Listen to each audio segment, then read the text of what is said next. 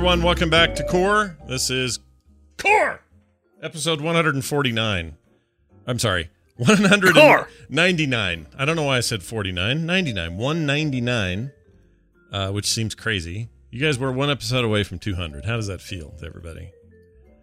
Feels right. Should we do anything for that? Should we make a big deal out of it? Or should we just like, no big deal? Like, who cares? Like, what do you guys think? Oh no, does it coincide with anything?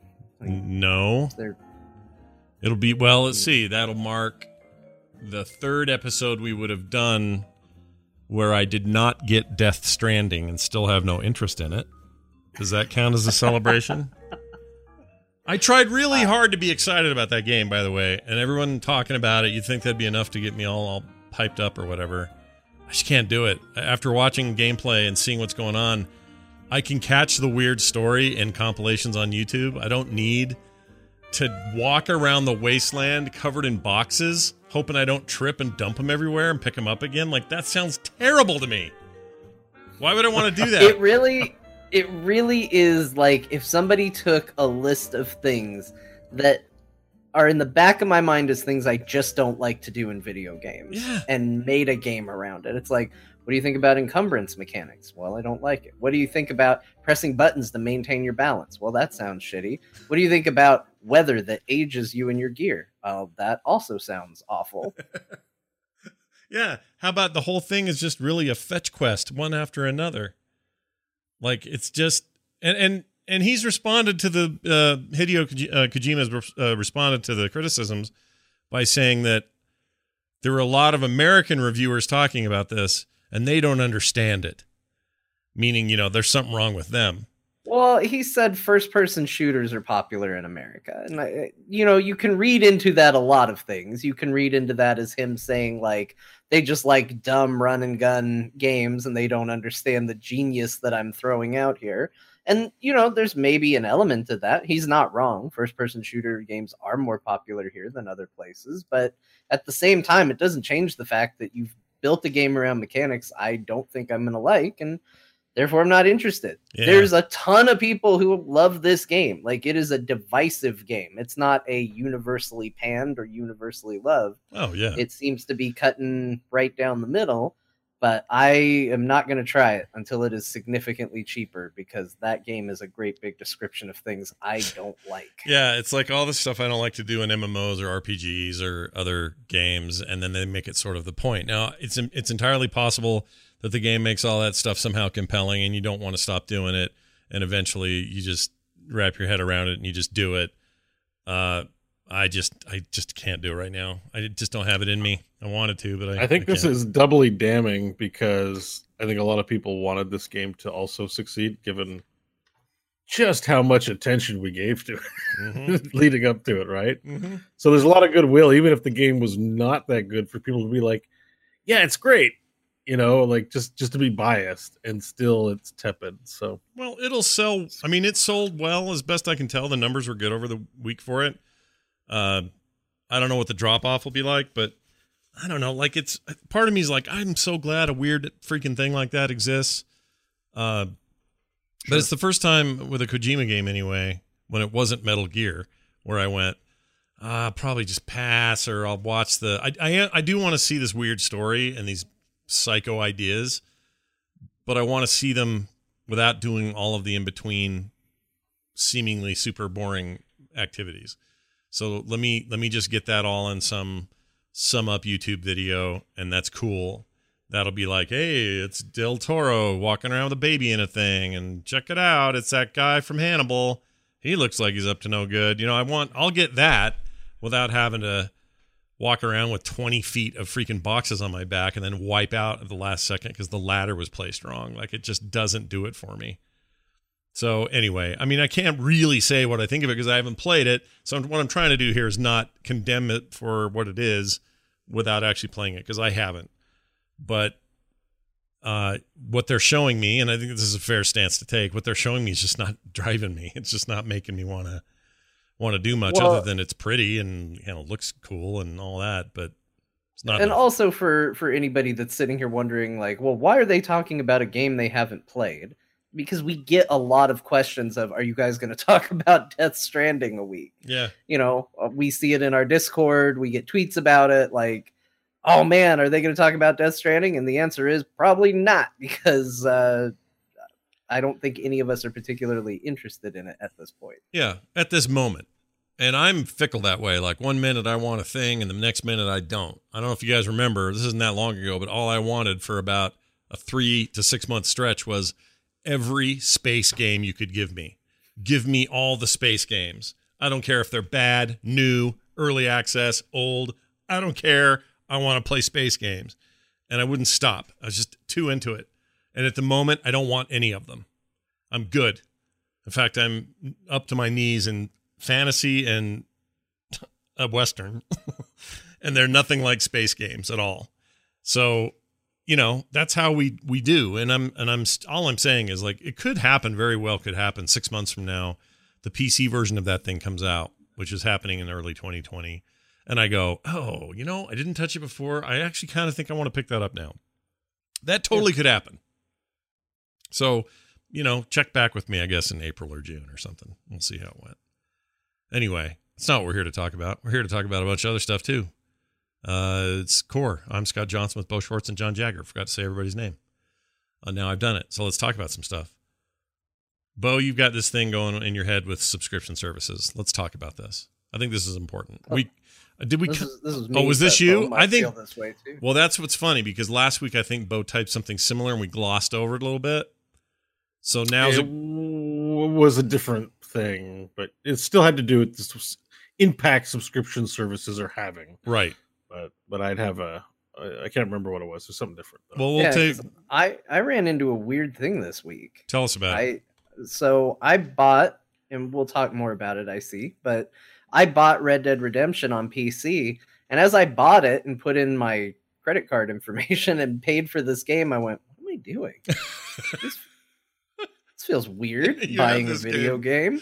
Yeah. and I realized that I'm we're starting to hit that place where all of a sudden it's starting to feel odd to actually buy the video games that are coming out and playing Mm. because so much of what I've played recently I've just gotten because I've been a part of some subscription service. Mhm. Um, Gears 5, I decided to just jump in. Bo was really pushing for it. I was kind of resistant to it. I watched him play some. I was like, yeah, I guess, you know what? I, I have that game technically. If I want it, I'll just go play it. Um, but Gears 5, The Outer Worlds, uh, this week, and I'll talk about this and what we're playing, I just got an itch to play a racing game super bad. Mm. And I thought, well, I'll play my favorite one, which is Burnout Paradise. And then I thought, oh yeah, they did a remaster of that. I Oh wonder yeah, if I have access to that. hmm And uh, because, like a dummy, I left my EA Origin access thing going since the days of Anthem and Uh. forgot to turn it off. Uh, turns out I have access to that, so I installed that and played played that.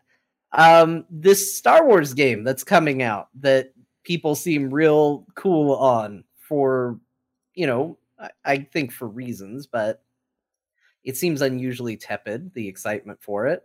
I'm gonna get to play it through that EA thing. That's bu- that's to building, by the it. way. Excitement for that game is building. I've noticed there seems to be a uh, a bit of a comeback around the other side where people are like, "Oh, wait a minute! Some of this recent stuff they've shown looks kind of rad. I wonder if this will be any good." And then I don't know. I, I feel like we may see a turnaround on that game. We're just all so sure that EA is going to blow it that we we're not giving it Yeah. the time of day.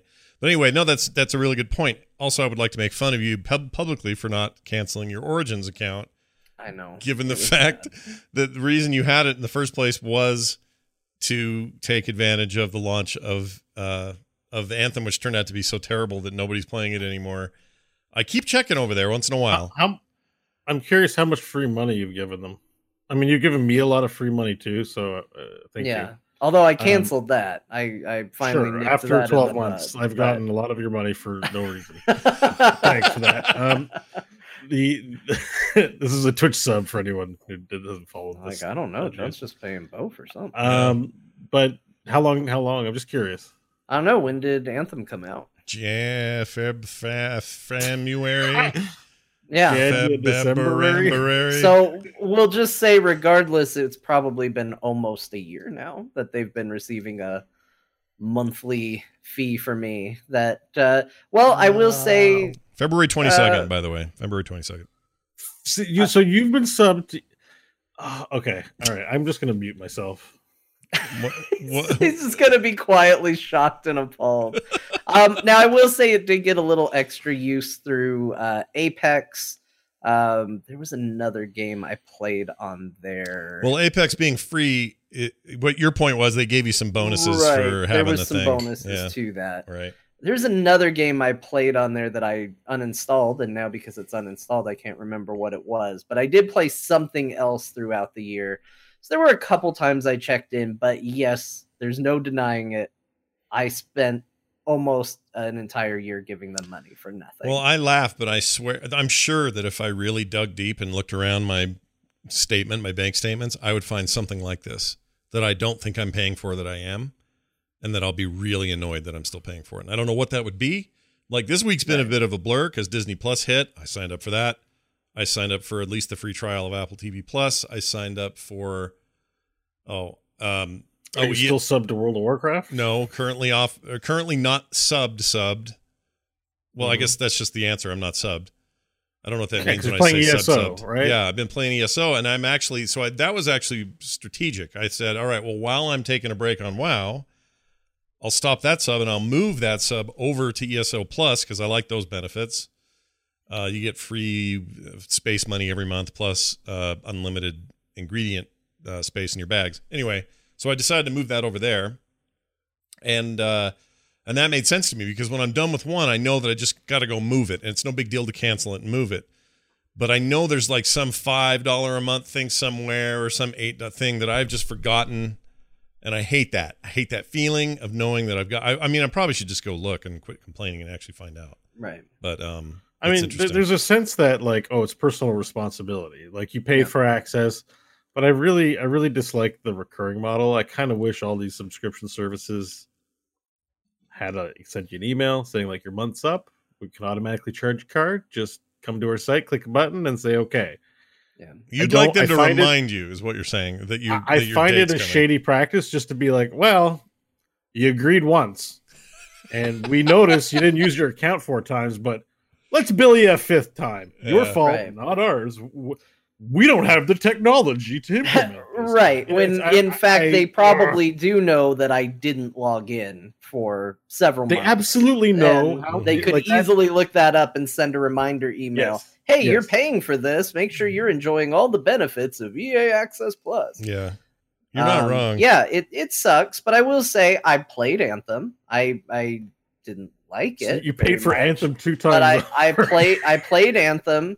I am now playing Burnout Paradise Remastered. Such a good game. uh, So one good. other game, and I'm gonna play this Star Wars game. You know, that's over a hundred and a hundred and twenty dollars worth. Um, that's not. I lost money, but Yeah. it's not terrible. I mean, I'm, I fully It plan on have doing. been a lot better. I'm going to do the same thing for the Star Wars games. I need to see it, and that's how I want to do it. Because if I don't love it, it'll be great to only spend, you know, 13 bucks instead of 59. Right. So, so you know, like there's real there to me. There's value in those services from that standpoint. But then some of them are just downright amazing deals. The Microsoft Game Pass thing for PC is stupid cheap and great. I love it. Now, you, you could say something for, well, you know, while I'm over there playing Burnout Paradise, I'm not playing Outer Worlds or any of the other benefits I get out of, you know, Game Pass.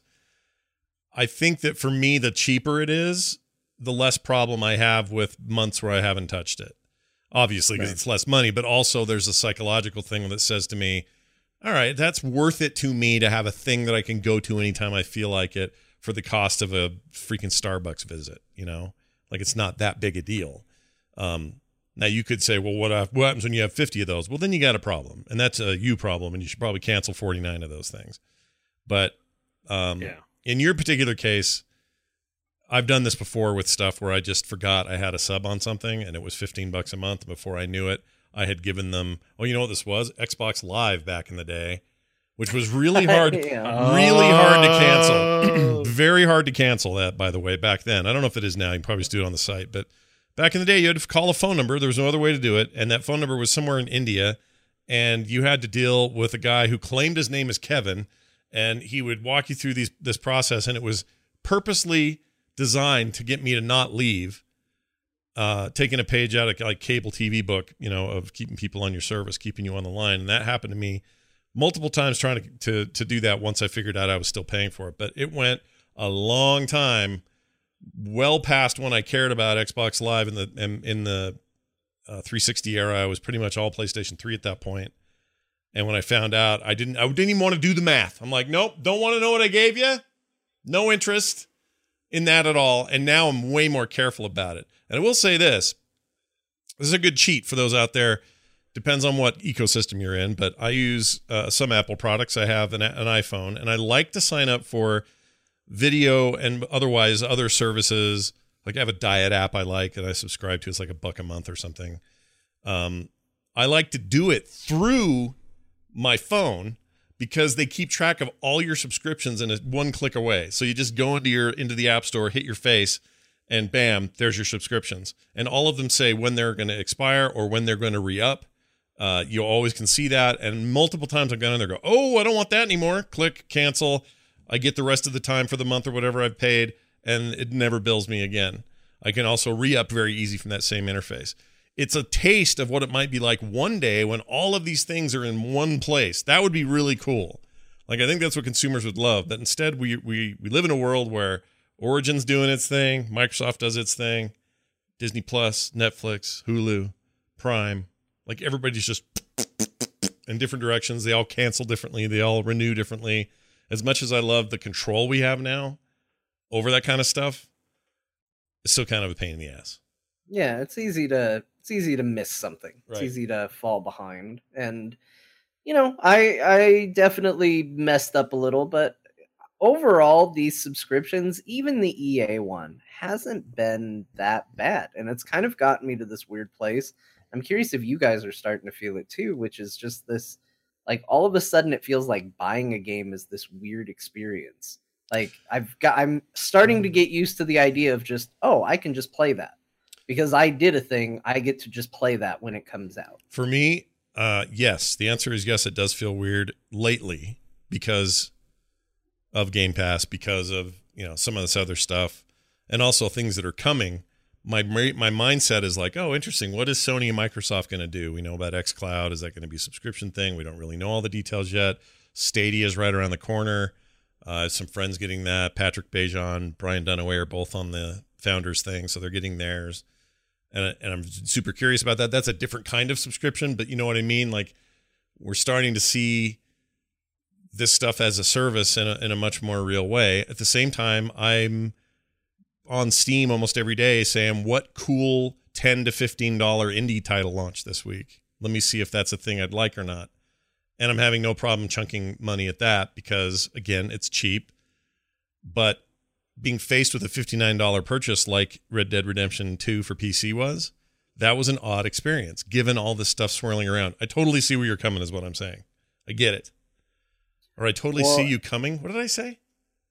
That doesn't sound good at all, does it? Phrasing, No, Johnson. it actually sounds pretty bad. yeah, that's really bad. Uh, but I think I think there's a, another follow up idea Okay. that kind of popped into my I mean, head. it- Not when you it were saying that, actually, thankfully, distracting me. The issue is more that John is doing that somewhere you can see. I know. Why am I doing that on the show? Look, John's. John, stop the show.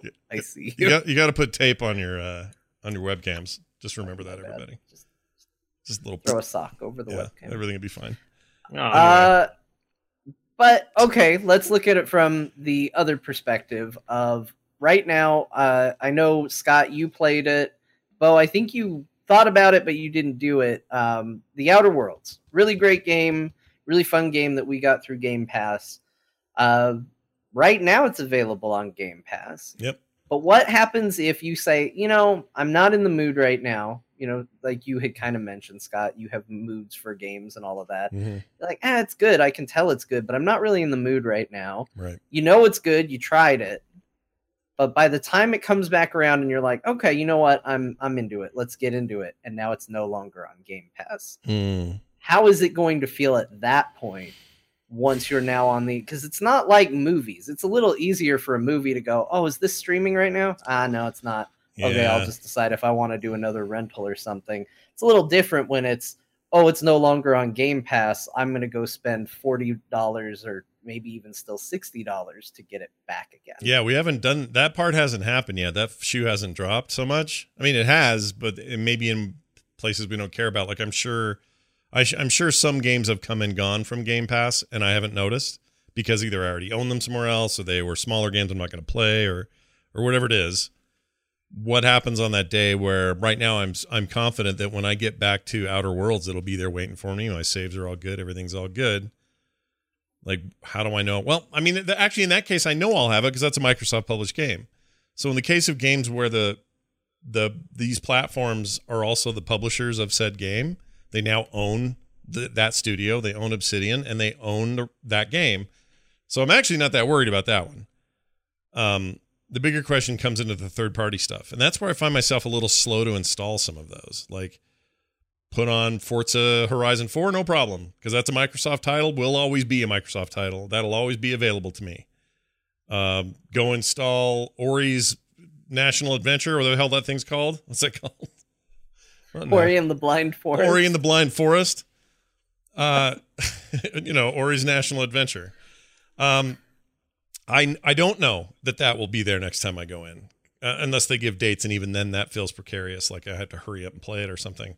So there is that question. You know, and that's that's funny. I never really thought about this, but I guess I've been the games I've been playing on services I pay for like this have all been published by the platform holder. I'm not really playing things that are some other third party game. That's interesting because that's not why I'm going to those services. I'm going to, if I go to EA Access or EA Origins, I'm going for the new Star Wars game or I'm going for, you know, Apex Legends or whatever. Uh, replay Dragon Age 3, 2, 2, 3, 3. Uh, 2 was Inquisition. two was bad. But you know what I mean? Like I'm not going for all that Yeah. third party stuff they have in there. And same goes for when I buy an Ubisoft game on the Uplay store or or whatever. The only place I do that is Steam. And in that case, I'm buying a thing that at least I have some sense that I own it now, even though it's you know digital digital ownership is still kind of dubious down the road, and I could get banned for doing something super stupid and never get my games again. Um, but they're there as a there's more of a sense of ownership whereas this leasing system at least when i'm i feel like i'm renting microsoft games right now not renting third party games on the microsoft store. So that's interesting that you brought that up because i hadn't even thought about it before but i think that's what i'm doing is i'm i'm subscribing to the places where and playing the games specifically that are owned and published by that platform because i know they're not going to go away so there you go. But do you? I don't know There's for no- sure. They could decide to pull one and just say, "Mm, "No, it's gone." Well, in Sony's case, we know they're going to pull some with their plan, or what limited things we know about their uh, their monthly rotation thing they're talking about. Uh, Mhm. I forgot what was in that list, but it was like Uncharted Four and uh, God, of War. was on there. yeah. and those things th- that sounded to me like that plan was a rotation, like that was a thing where you would pull in and out. And I'm not even saying that's a bad model. It's just good to know that stuff going up front. Uh, you, then you know what you're getting into. You know what the value proposition is, and you make a choice with your money. In the case of Microsoft, I have to think their first party titles will always be there because it, they're theirs. I hope so, but I don't. You're right. I don't know that. I guess I just assume it, and I know they're long enough. They're there long enough for my interest in those games. Like I'm, I'm, I, I when I finish Outer Worlds, it will be a very long time before I have an itch to play it again, and it'll probably happen when it's a twelve dollar Steam sale on some summer sale, and then I'll buy it over there. You know, unless I'm still on Game Pass, and then I'll go play it over there again, and they still have it. So I don't know. There's we're in we're in the un, we're in the chopping through the weeds with the machetes territory right now. We don't really know what's on the other side of all this, but it is fascinating how it works on your expectations. And I'm having a I'm having some of that right now, a little expectation fart going on. Um, because then it's also even when you buy the fifty nine dollar game, like I bought Red Dead Two on the Rockstar launcher instead of doing it on the Epic Store. Um, be, I don't know why. I just thought, oh, it's the official thing, so hey, let's get it there. That means I'll always. I did the same thing and then saw it on other stores and went, "Why did I do this?" Yeah, exactly. It's kind of weird, but I mean, it wasn't on Steam yet, so that was maybe I would have done that. That that that's probably what I would have done first is Steam, but it's not there. They're doing that whole window for maximum, you know, money making, and that's fine. But um, I got it on there thinking, well, this will just at least at least I'm buying it from the people who make it, so it's always going to be here and always going to be mine. But truth is, I don't really know that. I mean, it's DRM to hell and back. I don't know. Like, will I still have it in six years? Will, will something come along uh, that I mean, I don't know. Like, there's just I just have a lot of questions about it. I'm not paranoid about it. I'm not. I'm not conspiratorial about it. But and I, more important, will you care? Because that was always the thing. You know, Right. when when I was growing up, and it was you know we were just getting into the N64 days, and you were starting to become more savvy about how video games worked and the manufacture and make of them and all of that. And you heard people say how long the battery was expected to last in a Super Nintendo cartridge. Mhm. And they were like, ah, you got probably another 15, 20 years before these batteries start dying. I remember thinking at the time, are you kidding me? Mhm. I can't have this game forever. It's not going to last me my entire life. What am I going to do? This is a crisis. Why aren't more people concerned about this? the reality is, first of all, there's a million other ways to play those games now, and and that's fine. But also, with very few exceptions, am I sitting there just getting an unyielding itch to have to go play one of those games though? Right, right. I'm in the same boat. So, so that's the other thing is we think we're going to want the thing forever.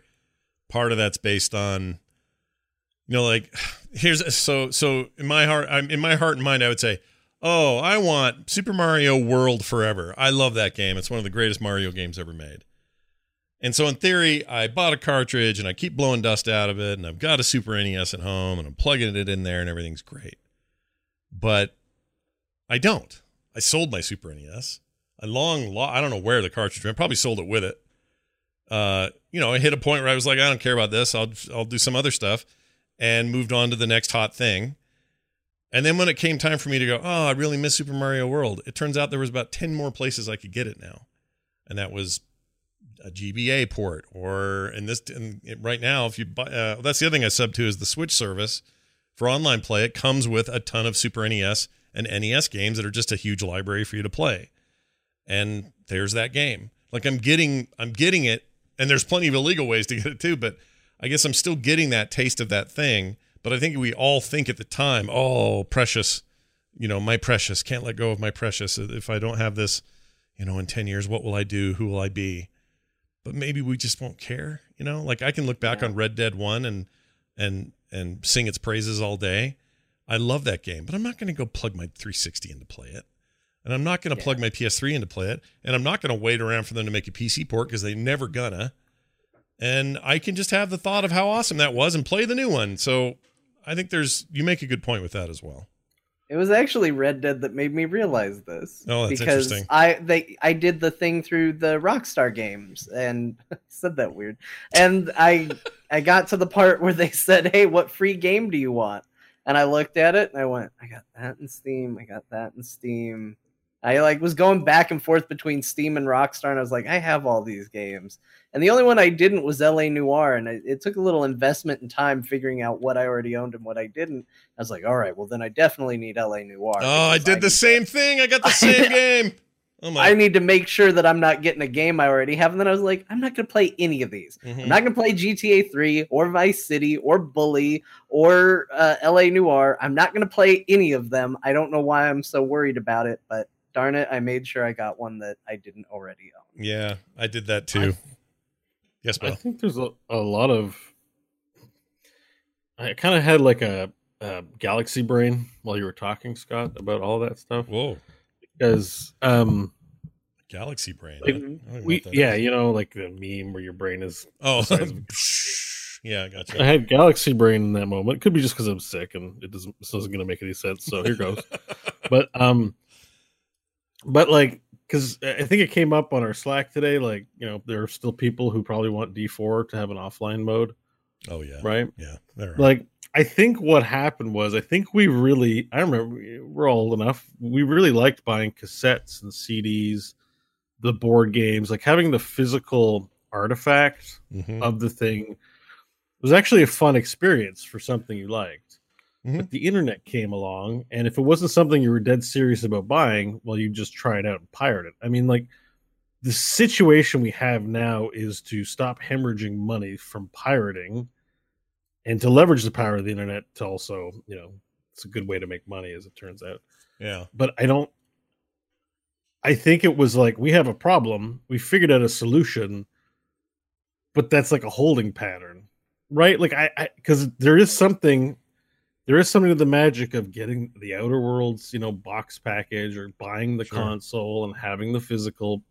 Like that comes from a real place of like if it's something I really like, I want the physical copy, whether it's CDs, movies, or games. And we're all like, oh, we don't need it. We can just stream it. But there is like an indelible quality to to having, you know, I mean, John has those great statues. They're wonderful in the back. Like it's important uh, because you're just like Sylvanas is in the game. Why do you need a physical copy? of Who, who's that in front of Because- Sylvanas, John? Just curious. Who is that? Artanis. Oh, Artanis. All right. Sorry, Bo. Go Yeah. ahead. Continue. Yeah, no. it- So it's just it's just important. So I just I, I'm like I'm always I just the galaxy brain part is like we're just trying to as a whole, you know, businesses are trying to work around the you know the fact of the internet and the fact that a lot of the stuff's infinitely replicable uh if unchecked and and and arresting people and finding them can only do so much really so, you know, the challenge, and this is where Steam comes in as a big player, because you're really you're concerned with the Xbox thing, like, you know, it's a subscription. I'm like, Steam is basically a subscription. Shuts down tomorrow. That's your rental fee. All your save games are gone, whatever. You Yeah. know, like Yeah. a lot of people are resistant to change because they have a deep financial investment in Steam. And it's not even rational. It's just like this is where I get all my games. Like I was so irritated with Origin simply because I wanted Mass Effect 3 to be from the same walled garden as Mass Effect 1 and 2. Yeah. And when they decided to publish on Origin, that's like the chief, there's like the principal source of irritation was like, great, I've got to have this game series, and it's very much a series narratively. It's not even a break like Andromeda in two different places, and that feels bad. I agree. And anyway, like I, I think this, I think this is temporary. I It's got to be. I think you nailed it. I actually think there's something to that. And uh boy, you really got now my head went and it went to the galaxy as well because here's the thing. Let's say tomorrow Steam just goes away. It's not unlikely, but let's just say it does. That definitely is a possibility. They're as ephemeral as the games they host, right? They are just a beast of a machine that does a thing for us. But then if you said, "All right, well, what if every game you ever bought on Steam or anywhere else, you had it on a console and you were you were free from all DRM and any of that stuff, you could be offline and boom, there you are." Well, you don't even control the electricity that comes to your place. That goes away. What are you going to do then? I'm not saying we're all heading for an apocalypse. What I'm saying is it's just 90 steps of ephemeral. It's all just poof. It's all fart in the wind in the end. So what you try to do hmm. is maximize the value. Like money itself. Oh, we're getting deep here. Money itself is it's just an agreement. There's nothing to it. It doesn't it's not backed by anything. It's just me saying, "John, I will sell you this thing. Uh, I'll sell you this uh, object and you will pay me this much in that paper money." But at the end of the day, we're just agreeing the paper money's worth it. The minute we all figure out it's not, it's like when the ants figured out they could beat the grasshoppers in Bug's Life. We're screwed. Like that's that'll be the end of it. So I guys wanna love that this conversation ended with basically, "Hey man, money's just a construct of the system." Yeah, I was gonna say, do you guys want to smoke a joint? I just love that that's where we wound up through I this mean, whole thing. I guess my point is you can keep that it's it's possible to just keep going down that line.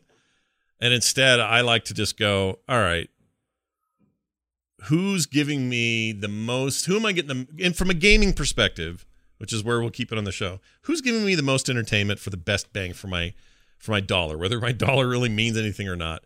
And then you go with that, and you and you try to trust those who have treated you well in the past, and you um, make decisions based on bad behavior of a company you don't like the way they're doing it, and you hope that there's competition for that, and it's just all you can do.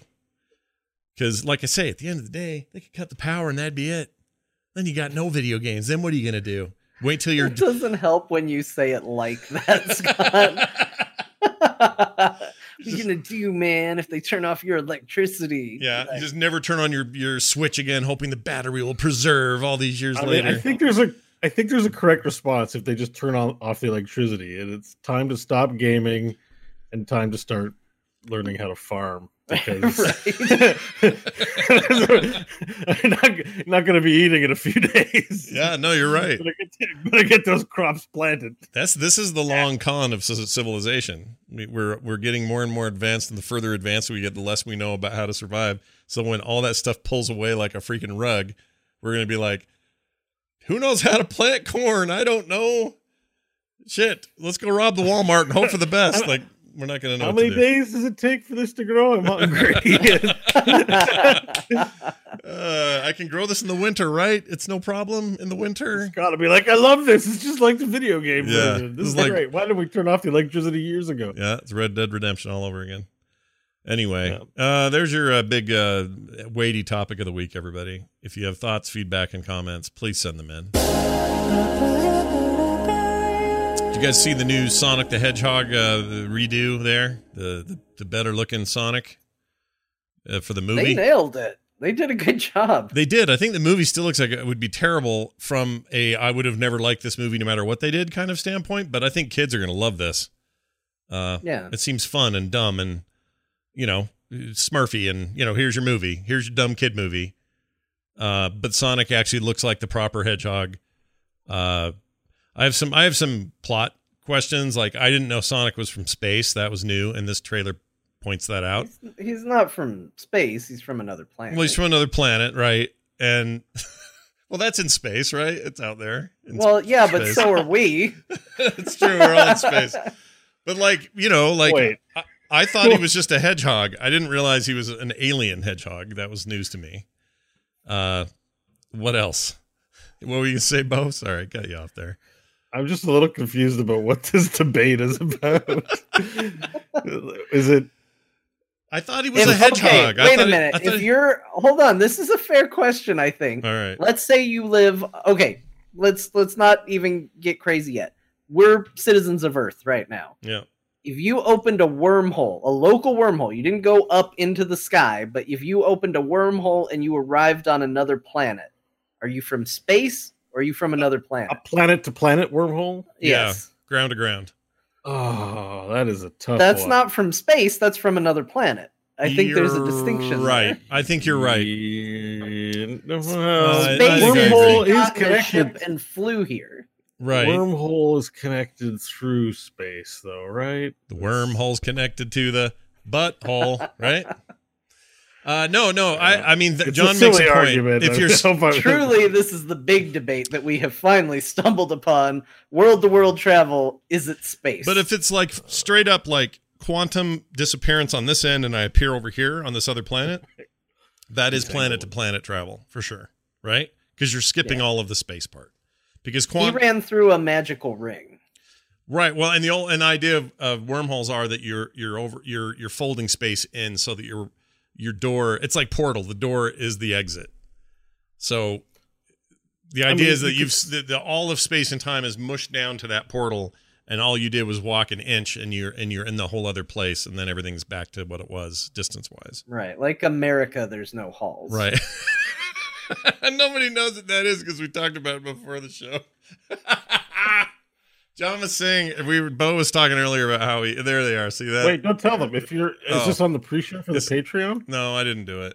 I forgot Oh, to so I was it. gonna say, if you want to find out what that inside joke is, you should support us I, on s- Patreon. I totally spaced doing that today, like an idiot. No, all right. Well, then tell them because it's on the stuff. All right, so Bo was talking about how he uses Hall's uh, throat things. What are they called? Not lozenges, but they are lozenges.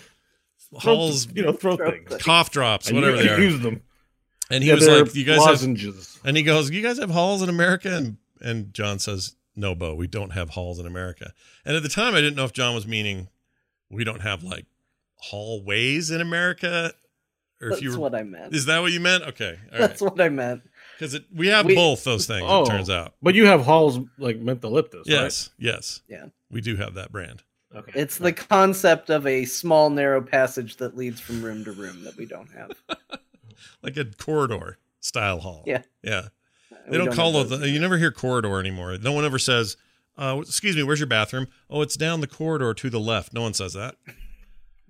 They say go down the hall. But if you're playing a Doom game, nobody says, uh, "What's that?" Oh, it's Doom. Oh, that's one of those hall shooters.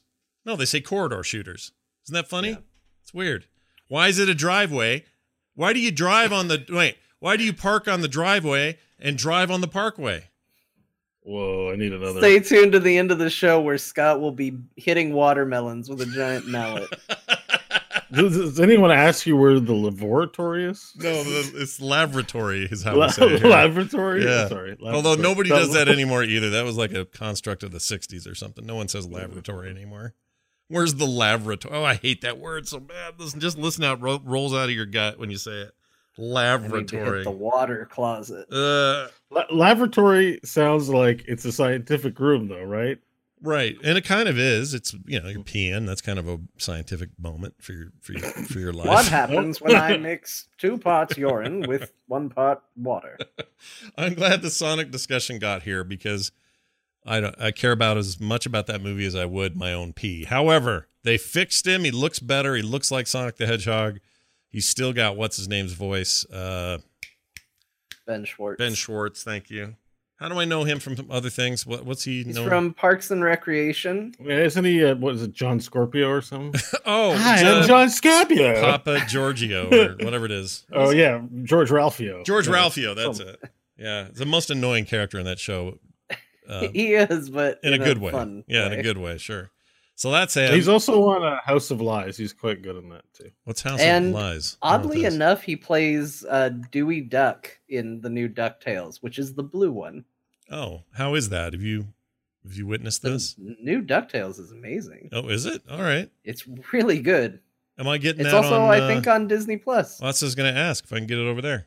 All right. Yeah. I'm in. You didn't. You didn't see House of Lies at all? Wes? I don't know what House of Lies is. Why do I not know what that It's is? uh, Don Cheeto. Yeah. Oh, I did Kristen too, and it had Kristen Yeah, Bell they- in it. They're a bunch of you know jerk had people. Yeah, It's that like was Mad Men, but funny. that was the first time I'd seen. Um, uh, I think Chris, didn't Kristen Bell get a little saucy in that? I think she got her boobies out or something for that, didn't she? Yeah, something like that. Yeah. maybe it was Don Cheadle. I don't know who did. Yeah, it was Someone. Don Don Cheadle. Cheeto got his boobies out. yeah. Don uh, Don Cheeto was also Yeah. in the new Ducktales. Oh, he is. What does John Don Cheeto do in the new Well, Ducktales? Just for one or two episodes, he was the voice of Donald Duck. Oh, does he? Oh, okay. Oh, really? Like doing the whole that whole thing? Well, no, the idea was that nobody understands Donald, so they made him swallow a translator that made him sound like Don Cheadle. Oh, that's amazing. But not Yeah. Don Cheadle in Ocean's Eleven with the bad English accent. Not that version of his voice. No, no, actual. Wait, did they make him sound like? Is the story like here? Swallow this translator. It'll make you sound Yes. like Don Cheadle. Yeah, It, it wasn't like some other fictional character. Oh no, voiced it did. It was just no. It was just a voice, but it happened to be Don. It wasn't like a celebrity guest star in the form of a translator. Okay, that's what I'm sorry. Did I he- just yeah, watch it. I nowhere in the show my did they say this is Don Cheadle's voice, but. Right. Okay. that is what the plot essentially was. I did. Somebody ask me once if Don Cheadle really did have braces and couldn't walk, and I said, "What?" And I, s- he says, "Yeah, is he like that all the time? He, he actually can't walk." And I said, "Are you talking about War Machine from the freaking Marvel movies?" And they're like, "Yeah, I thought, isn't he like that? Isn't that what?" And I'm like, "No, it's not. Go away. That's not what he's doing. He's fine. he's fine. That's special effects, there, son." Don Cheadle's taking away uh, acting jobs. From you know, they had to they had to put that plot in the movie because Don Cheadle got robot legs. yeah, nobody wants to. anyway, Sonic the Hedgehog, all good now. Seems fine. Uh, I, I, I still think it's, it's going to be a bad movie. oh, of It course it probably will be. I- It I think be. it's cool that they gave them the opportunity to do this because it's not often that you see Hollywood make the decision. You know what? I know this movie's coming out in a month. But let's delay it for several more months and completely redo all the CGI of it. I wonder if the people who did the original design though got got how bad they feel, or if they got fired or moved to something else, or if that's even a thing. Like I don't know how that stuff works. There's probably a lot of stories we don't know, but I feel a little bad for those guys, even though I think it was the wrong direction. But they may have been egged on by production. You know, you got guys in suits going, "Yeah, what if he was a little furrier, look more like a person? Try that. He's an alien, right? All right, see you guys later." Like somebody could have been doing that every day. And those well, guys, I think that's the hope. My hope is, and I mean, we'll, I'm sure the story will come out at some point. My hope is, is that the delay gave them enough time to actually work on this. And my hope is, is that whoever was dr- the driving force behind what we initially saw gave them a little more freedom to, you know, have some fun with it because it's not when you when you see the side by side comparisons it's not just that they went over what was there with a different looking hedgehog there's things where he's interacting with things in a different way doing things in a completely different way my hope is that if they worked on that movie i'm sure it was a lot of hard work i'm sure it was a uh, strain but that they enjoyed the second process more than the first yeah, that's prob- my hope Probably. Maybe it's the same guys. Maybe it's all smiles and happy. But Bo's right. It's not going to be good. no probably not. It's going to be poop. That's just the way it's going to be. Uh, all right. Well, there you go. Sonic the Hedgehog. We're going to talk about uh, that Diablo thing in a minute. In fact, let's do it now. Games we're playing this week. So I did get the Red Dead Redemption 2 for PC, and um, here's the only real bummer about it. Nick was also uh, super stoked to get this game and has had it on pre-order. Uh, he tends to pre-order things, and I tell him, "Bud, they're digital. Don't pre-order. You're just giving people your money to put in their bank. That's dumb. Don't do it. Just get it the night before." He still does it. Shut Um, up, Dad. He's not listening to me. But anyway, uh, he can't run it still.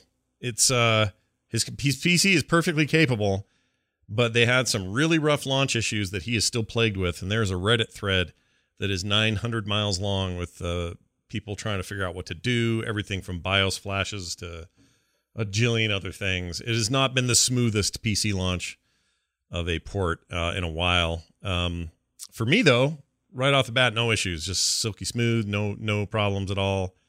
Um, it's played great. I did have the online go down once when I was in there fiddling with that, but that was just over overworked servers that night. It was like the first night or something, so I'm not too worried about that. Um, but I'm you know well into the story again, loving every second of it.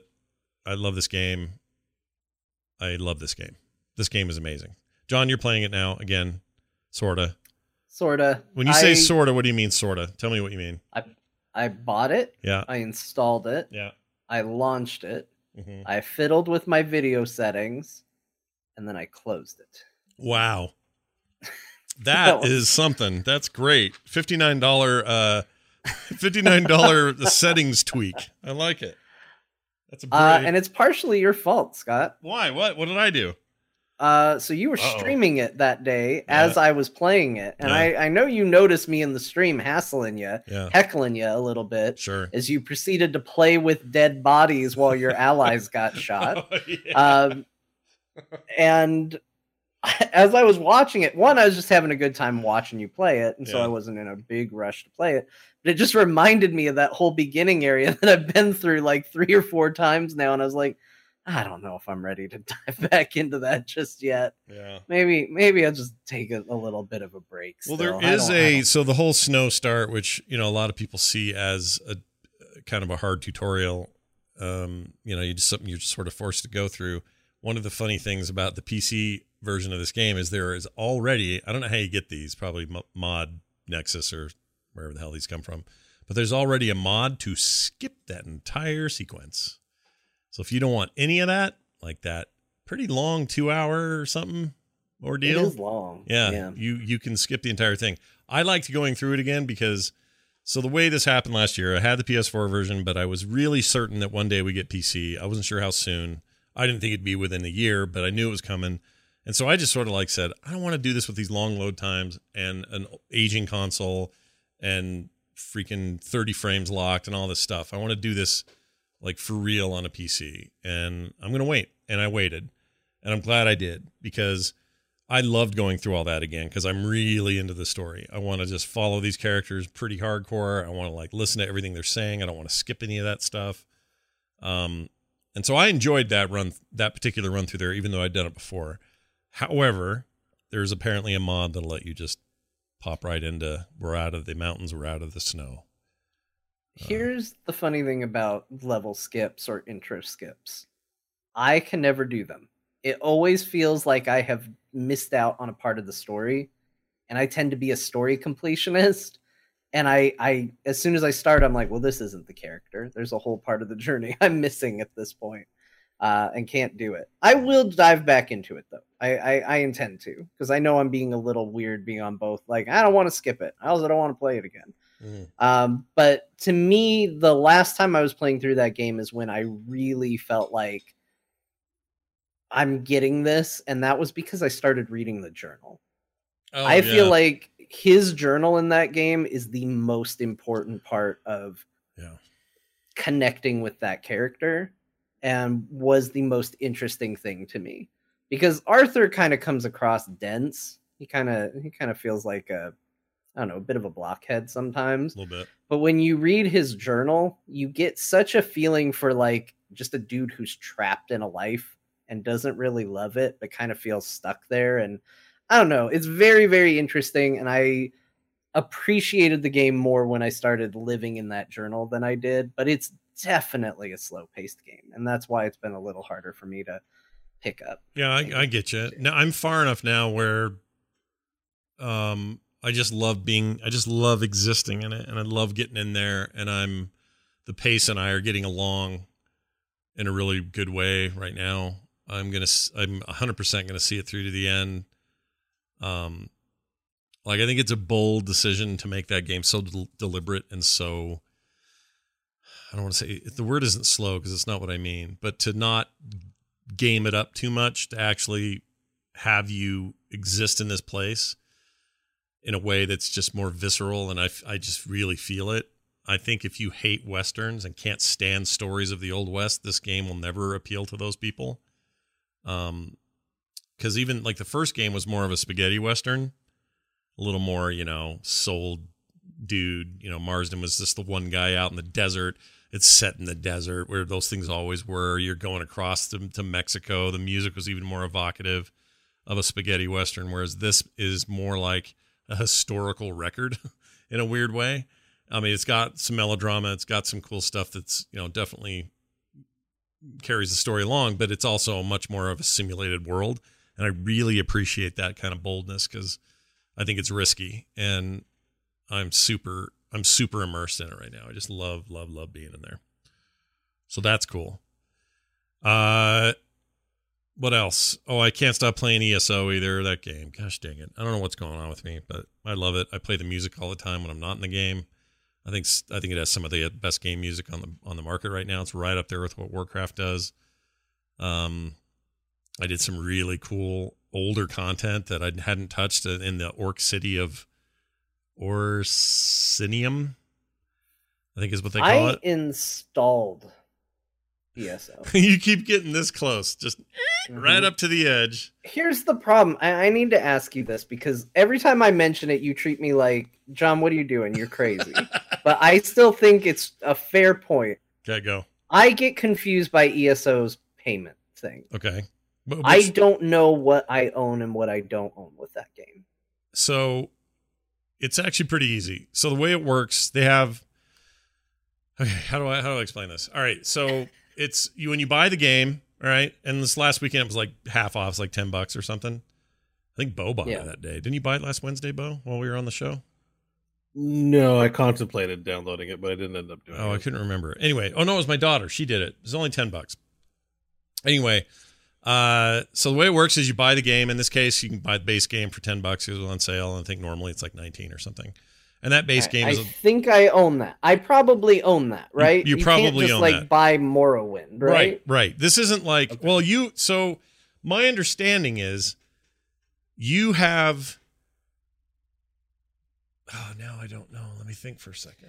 because I played it back in the day, which is why I probably do own it. I think because I I played it before any of the expansions, Right. and I remember a starting experience where you were in jail and you got free, and there was uh, John Cleese was there. There was a whole thing about prison, and then you got to pick where in the world you wanted to go. And then later the Morrowind thing came out, and I I guess I bought that at some point because I had it. And when I make a new character there, I always now start in Morrowind. There's no option to start in the other place or anything like that. It's only that, which made me think I didn't own the original game on Steam, Oh. which is where I was playing it. So this is funny. The reason that that's the case is two reasons. One, you skipped the intro, which is fine. That has the option, right? Once you've done that whole intro with John Cleese and the cave and the and the wizard getting possessed and all that stuff, once you've done that, which is just a tutorial basically, you get to choose Right. where you want to go. If you do that thing again the next time you start a new character, that will it gives you the option to skip it. But if you do it, you still get that same choice thing at the end of that. If you don't, it puts you in, in the most recent place that you own. And here's what's cool. It doesn't mean you have to be.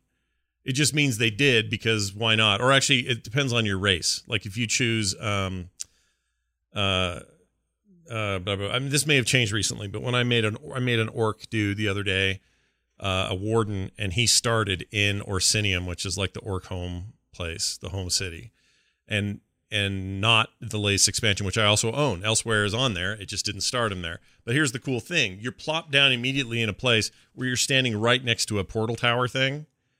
If you don't want to be where you start, you literally turn around to that portal tower, hit E or whatever you're using controller, Yeah. and you now can go start anywhere you want, anywhere in the world. It doesn't matter. You just can pick Because Hmm. I place. always do the tutorial, except it gives me the tutorial in Morrowind now. Oh, well, that's weird. Oh, maybe they Yeah. maybe they redid that around Morrowind or something. That's possible. It could be. It could just be that it's redone. But then, okay, so then I get into the world and I start questing, Mhm. and it shouldn't bug me, but I know there's a store. And when I open the store, it's things like you want the Assassin's Guild, you want vampires, you want werewolves. And I'm like, okay, I see all these things I can buy. If I don't buy them, do they not exist in the game? Do I have to buy these for these to be a part of the game? So one of the benefits of Plus is all of that stuff you just get. Uh, so when you pay the subscription, like a WoW style subscription, you get those along with other benefits. But those are one of the main ones. You get all DLC, uh, they call it, just out of the gate, and those are just little extras, little pieces like the the Dark Brotherhood guild stuff, or like the um, although a lot of that's just straight up in the game now. Um, but when at the time of the DLC, sometimes that stuff eventually becomes a bigger part of the game, and so it's not so much that you need the DLC. So I I can see why you're confused, but the, the truth is that stuff's like think of it as side stories because here's here's the part that that sets this game apart. This is an important thing to say, which will make that make more sense. The game is not trying to be a WoW clone in the sense that where the focus is. The focus is not on grinding, leveling, getting to end game. The focus is on every quest, even the smallest of quests, are completely voiced, have multiple uh, uh, phases to them, and all have really great like story beats. Multiple actors doing multiple things. Sometimes you think you're doing a simple quest fetch thing or fetch quest, and you find out a half an hour later that you just did one of the coolest freaking stories in the history of ever gaming anywhere. Like it's that kind of experience. So what it wants to Right. do, more like a traditional Elder Scrolls game, is draw you into these stories and these scenarios and move you from one story to another. And it does it in this really great way. And in the meantime, there's fighting and there's, you know, building your character up and getting loot and equipping that loot and all the things you know from an RPG. But if you think about it in that way, this is much more akin to something like Skyrim than it is something like World of Warcraft. It's almost like this is Skyrim with with multiplayer, um, in a lot of I- ways. I think what one of my so this actually goes back to my I can't skip the intro thing. Mhm. Like there's a completionist, even if I don't intend to do it, there's this I need to know what's there kind of feeling that I have. right. And I think back to Skyrim, right? And there's that door for the Dark Brotherhood that you can discover out in the world. There's Yeah. a door with a red handprint Mhm. on it. And you can go up and you can, you know, get your way in there and you can join the Assassin's Guild Mhm. and then go through that whole storyline. It's really cool. When this, uh, I, you know, I don't know if it still is, but at least at one point that was DLC essentially. That was something that you bought um, if you weren't subscribed to it. Does that mean that that door isn't there for me when I'm playing, or does that mean if I find that door and I go up to it, I click it, it goes, sorry, you have to pay us nine ninety nine if you want to uh, experience what's behind this door. Like, no, it's you know what that, I mean? I totally know what you mean. It's not that overt though. So the way that the way it works, and this keep in mind, this is like a prequel to to Skyrim, uh, and, and the other Elder Scrolls games by some many hundreds of years. So you're in a very different Tamriel right now. Um, there are people, there are hero characters that are alive now that we don't even know about in Skyrim, or there are things that happen in Skyrim that are the result of some of the calamities that happen here or whatever, but it's not set in the same time. So it's not even, you're not even going to go to a place in Skyrim and find that guild. You're going to find it somewhere else. And you can be a part of the Assassin's Guild, the Fighters Guild, the Mages Guild, all that stuff without ever finding a door or without ever buying DLC. The DLC stuff is specific uh, so, for example, let's you let's say you want to just build your dude out to be the most freaking stealthy, rad, dagger carrying rogue ever. By the way, this game has great rogues. Okay, really, I mean, I actually like them in this. Like they're they're cool. They're more roguey, like thief rogues. You know, like cool looking. They're rogues. actually thieves and not just fighters that go invisible. Yes, thank you. They're not the. And no offense to Warcraft, but you're not carrying two giant orange swords with you all the time right? You're like a right. you're a sneaky guy with a hood, and you can you know build up your sneak, and you're and you got all kinds okay, of great abilities. opening a whole other discussion for me, but I'm going to ignore it. Yeah, yeah, yeah. You should, you should. But anyway, you go down, or you you you do all the things you would do to build out that character archetype and play the game. The stuff that's like, oh, here's the Thieves Guild DLC, isn't meant to be like oh, now I can do now I have other things I can do with my character I couldn't do before. It's a big it's a big chunk of questing story and okay. story content, VO content, like a, a chapter. Think of it as that as as that. So the game can be enjoyed without all the DLC if you don't want to, but I found that uh, I like having the subscription because I just sometimes I just bump into it. And usually how you bump into it is isn't like a door somewhere. It's like you'll be in a city and some lady will run up and go, Sir, sir, please, I've been looking all over town for you. Please, please. And you go talk to her. There's something happening in Upper Butthole. You got to come check it out and do the thing. And then I'll go with her. And then now we start this chain of events and do this really rad thing. And then that always comes with, you know, some sweet gear or transmog from that DLC that you wouldn't have gotten any other way. Um, you know, that kind of thing. But the but the goal of all of that is not to say you can't it's not like you can't do a certain thing. You're just not going to see a certain thing unless you decide right. you want that DLC. And that DLC can be paid for with just these crown things, which you can earn in different ways, uh, including real money. So you can just buy the DLC if you want. The part I don't know is this if you get in now uh, and you don't have elsewhere, the newest expansion, do you have everything behind that? And I don't know. Like, do you have Somerset? Do you have Morrowind, do you have? Well, you know you have Morrowind because I think you bought it when you got it, when it was right. the deal.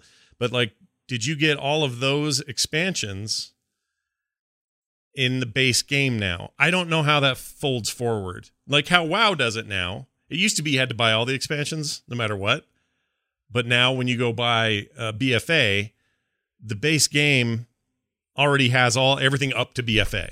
You, you know what right. I'm saying? I think that's how this works, but I'm not 100% sure on that because I keep okay. getting the I keep getting the expansion content.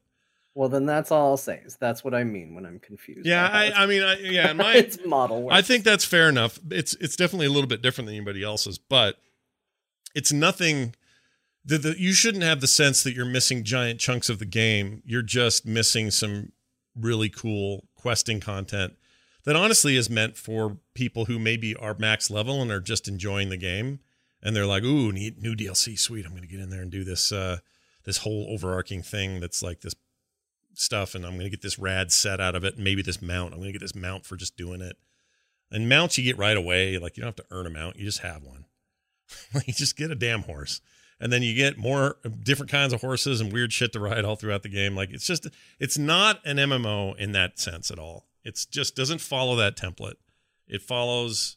It's like Elder Scrolls with people in it and despite the what seems like weird buying stuff, most of it's cosmetics and then the DLC, and that's really it. Like there's nothing else to buy. So, You know, you can go buy an outfit or a mount or a little cat to follow you around.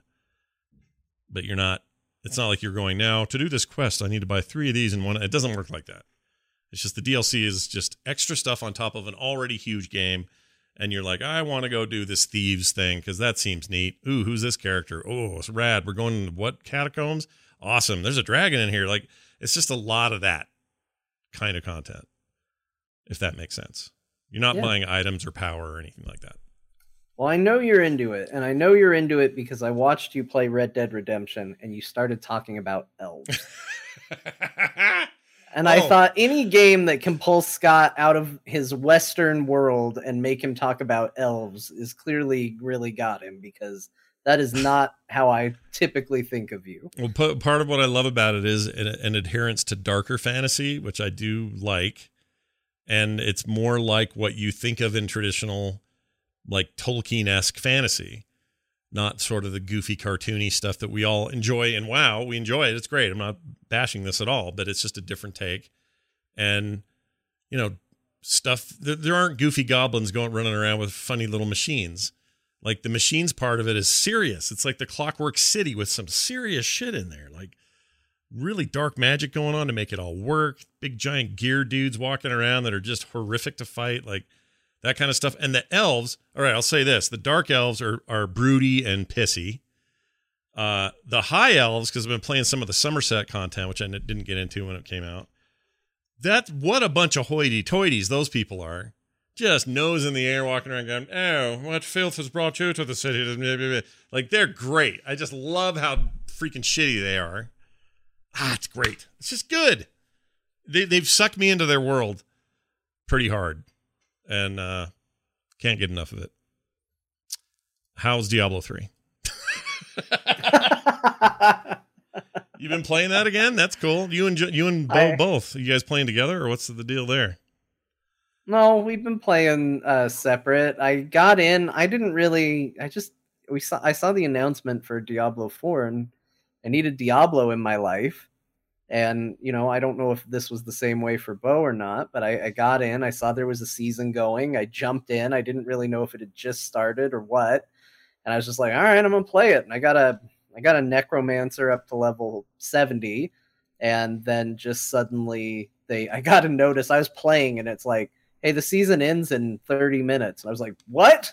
I've, I've barely done anything. So I tried really quickly to wrap my season up in 30 minutes, but it didn't pan out. It didn't work, great. did it? In thirty minutes? No, minutes. it Wow. turns out 30 minutes not quite enough time Oh. to wrap a season, but I'm having fun and I'm looking forward to the new season starting. I'm I'm definitely going to play again for the for the season. So do you think the? Hmm, I thought I thought I thought the Diablo Four announcement was going to drive me to play more Diablo the way that Immortal did. It hasn't so much. I haven't gone back to three very much, and I don't know why. Don't know what my deal is. I think I think part of it is I'm getting my gothic, uh, underworld fantasy fix from ESO for real, and I'm just not feeling like the need to go replay D uh, D three. But I hear this new patch is really cool. Like maybe I need to check the new season out. I don't know. Well, there's one cool thing. Um, do you remember the legendary uh, that increases your damage by 100% for each legendary you have, as long as you have no set bonuses equipped? Mhm. I expect John to remember that maybe a little more. Scott, I don't know if you're familiar with that one. Mm-mm. They changed that to a legend, or a, a gem for your, like a, a rift uh, Mhm. gem for your ring or, or necklace uh, slot and um, they made it so that the percentage is increasable by leveling it up, and that you get double for ancient, uh, ancient legendaries. Yeah.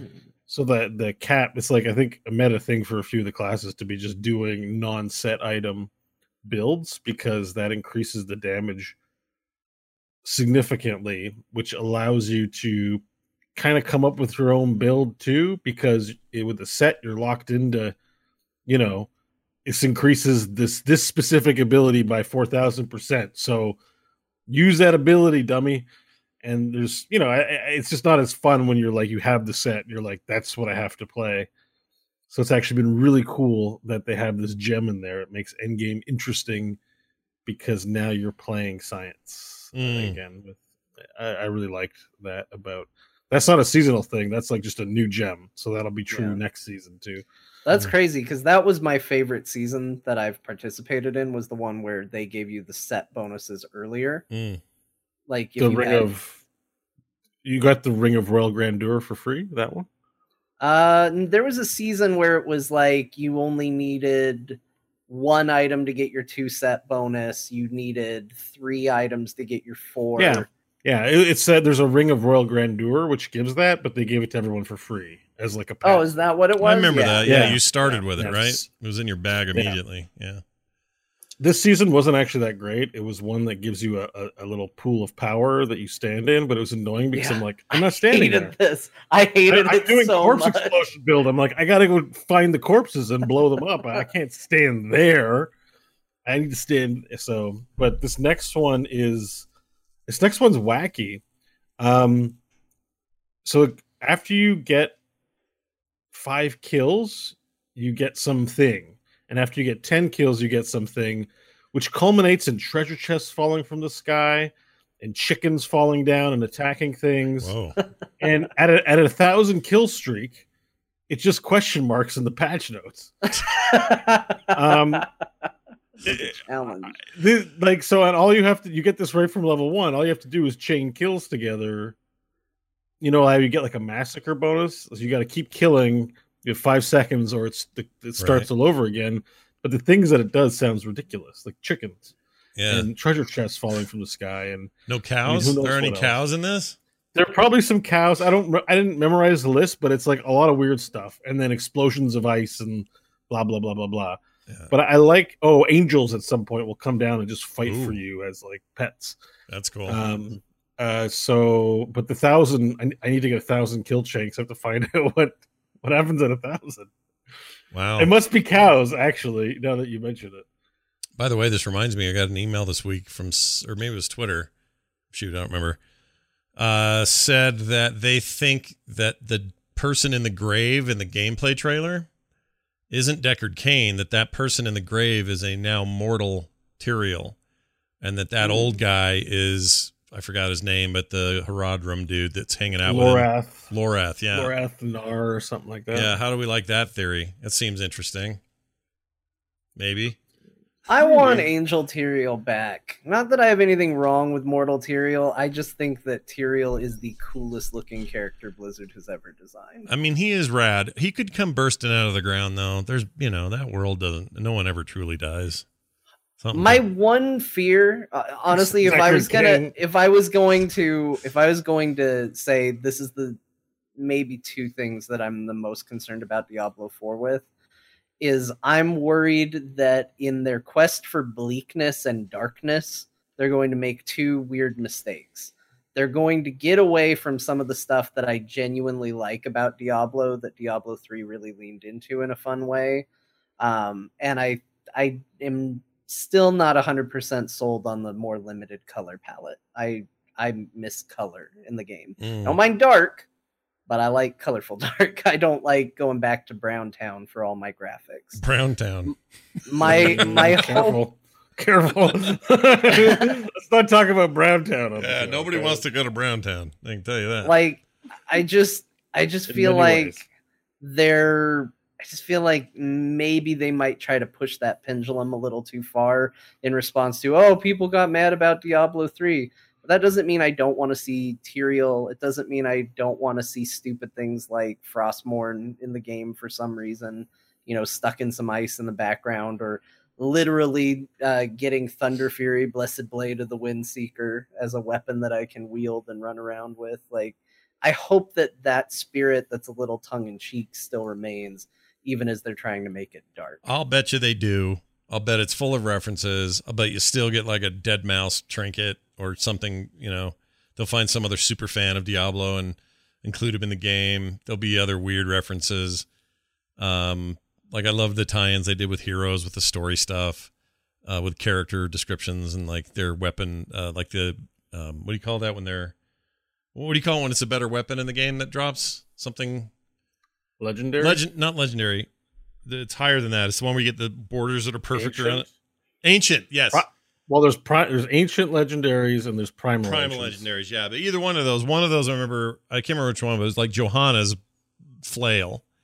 And it had like little backstory text, flavor text down there about no one's seen her, they don't know where she is, but it was the implication that she was in the Nexus. Oh yeah, yeah, she has a legendary item with the, the flavor text. Yeah, I love that stuff. That stuff's great. And I don't think they're going to lose that. I really don't. I think that the general direction in the darkness, I am sort of all in for because, again, I like my fantasy a little darker.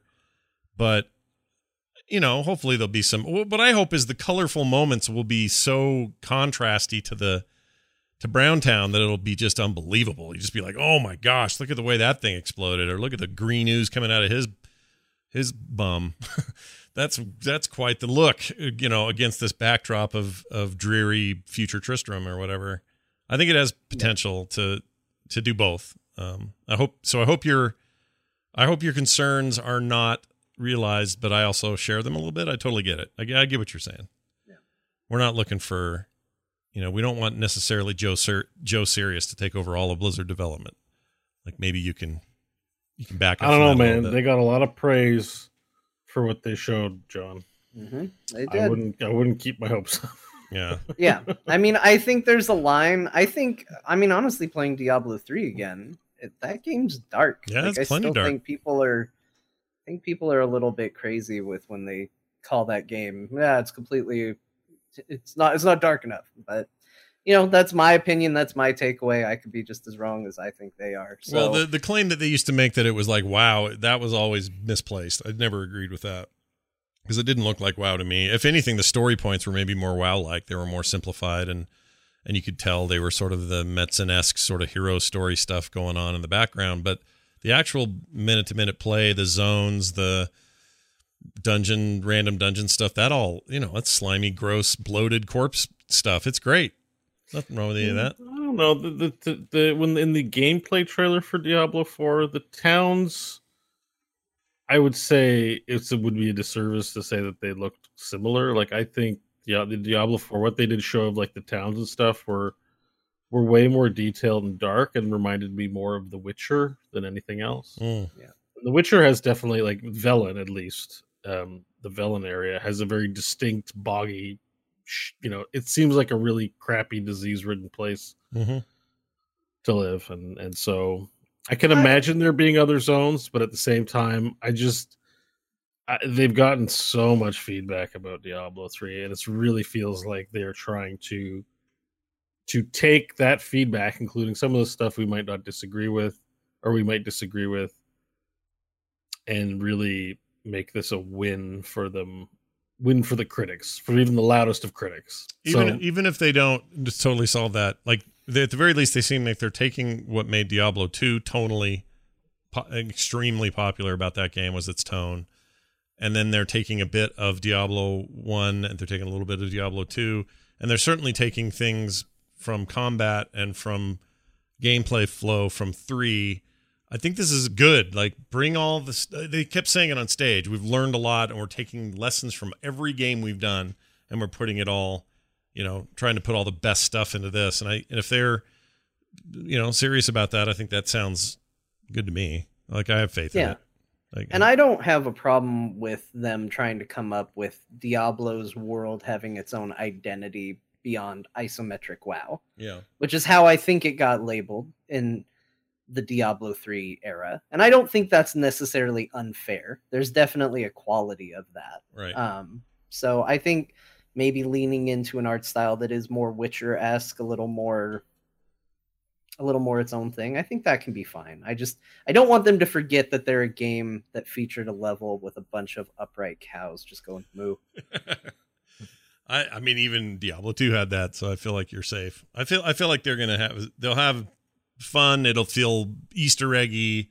It won't feel too over the top, and they'll still be able to adhere to these this sort of dark stuff. And it will, it will really sell uh, separate the game from the rest of their of their lineups. Um, I think that's good. Like really create the the space that is Diablo in your lineup of video games. It's you know truly its own place without too much influence from WoW and other games. Like just have it really stand out as its own thing in the way that Overwatch does in a totally different way. I think that's good for Blizzard. At least I think it's I think I think that the difference I think the difference is this like in in um Diablo 3 you know Diablo kind of gets burst in smoke or in laser light you know when it comes but in the trailer we saw three people's guts get ripped open to form an interdimensional womb and watched you know even as she's born there's like placenta like crap hanging off of her horns and stuff. It's they didn't go all out but like it's there. There's like you know goop and and grossness. Yeah. and i think i think that is scrubbed from diablo 3 at least reveling in disturbing things that you would see in a game like doom or in a game like witcher 3 that I think people expect from the Diablo franchise. I think people want to play and go like, "Ew!" Yeah. Like I know I do.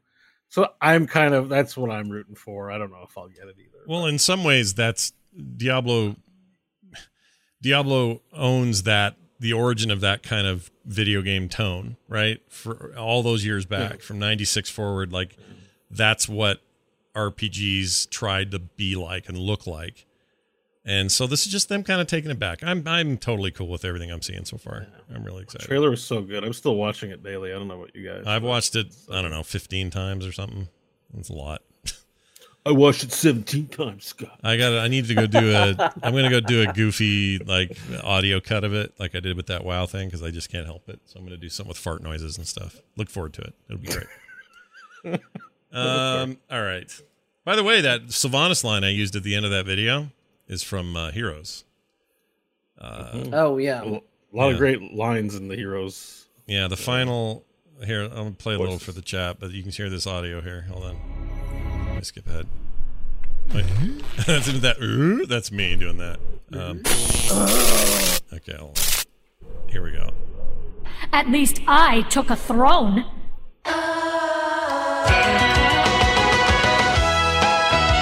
Anyway, that was really fun to make. If you don't know what it is, go look at my YouTube channel and wonder why I bother.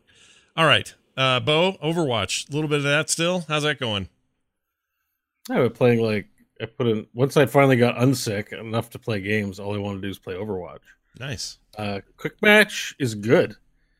So they did the thing we've been asking for at Heroes forever, and quick match is just Q is tank, Q is healer, Q is damage. So you always get two tanks and two healers and two Mhm. damage. hmm And so you got to wait a little longer if you want to play, I don't know, damage.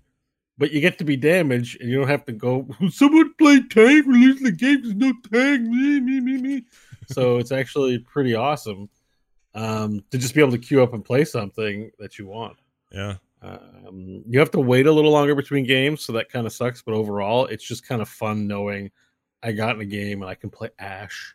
Mhm. And yeah, There aren't going to be four mean- ashes, and the team needs to be more. Yeah, I think that was really smart of them to do. That It was usually comes up. I log in. I'm like, I, I, I try to pick Ash as quickly as I can. Then nobody's picking tank, and I'm like, great, fine, I'll take Reinhardt because I'm team player, and no one else can be big person. Just that's all gone. yeah, And I even the, the the classic quick match is available in arcade, yeah. And it's all just people like playing Genji. It's like ten Genji. Oh, it's not all ridiculous. Genjis, but it's Yeah. like it's Genji, Hanzo, you know, Soldier 76, like no healers, no tanks. It's just all the people who just want to like spam assassin games. So I'm like, I'm out of here. I mean, it's fun. cool that they do that, so you can still have that ridiculous way of playing. But I really like the more stringent rules in the in the main game Yeah. a lot. Yeah, and- and I gotta be honest. Like, as much as we've talked about D4, like I still feel like D4 overshadowed everything about BlizzCon. But I'm actually like, I'm kind of hyped for Overwatch. to be honest with you, I really like the trailer they had, and I know they didn't show off a lot. Um, but I don't know. I'm just, I, I really, uh, I just really trying to make a point of playing it more because I really like, I really like playing Ash and Genji. And well, yeah. If you're in the beta great- for Overwatch 2, you got to play it. Oh yeah, heck yeah. but like it's a it's a really good game. Like I think like I was you know playing a lot of heroes and we were playing a lot of heroes, but I'm freed up more.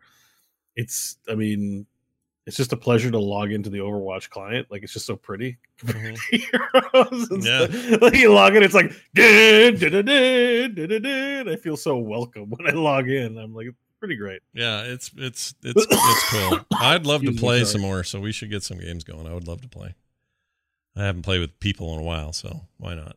Yeah, I mean, I've just been playing Diablo, and probably that'll come up again once the season starts. But like, I yeah, Overwatch is a good time, man. Yeah, you want to get a few games in here and there. I think uh, we could probably arrange such a thing. Um. All right. Well, that's uh, that's going to be our show today, everybody. I hope you enjoyed it. I know I did. Uh, if you like this show, hey, guess what? We have a Patreon, and it's stupid, simple, and cheap to get into. Not only that, but there's like really cool rewards you can get. And this is what happens when you launch a Patreon, you get a bunch of really great people right up front. And then there's a whole bunch of people that just never do it. And I'm reaching out to you now today, those people. You're sitting here listening to this and you're going, man, I have learned so much today about Diablo Seasons, about Burnout Paradise Remastered, and why it's still one of the greatest racing games in the history of mankind. I know much more about Red Dead Redemption and why Arthur Morgan is our best friend. Maybe you heard me talk about ESO and went, damn it, finally, I'm going to just get that game. If that kind of advice is valuable to you, but head on over to patreon.com slash core show and uh, join the party because that's what we're having here is a, is a big old party and we love having you be a part of it. Uh, so do that. That's patreon.com slash core show. Everything else you're looking for is over at frogpants.com slash core.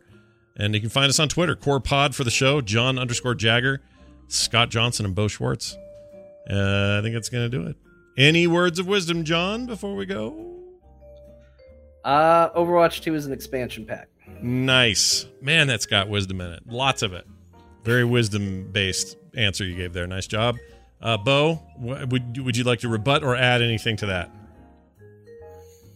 The world could always use more heroes, Oh, see? I freaking agree. and also China. Hello, China. China. All right, great. Hey, that's going to do it for us. Thank you all for being here. We'll see you next time on another episode of Core.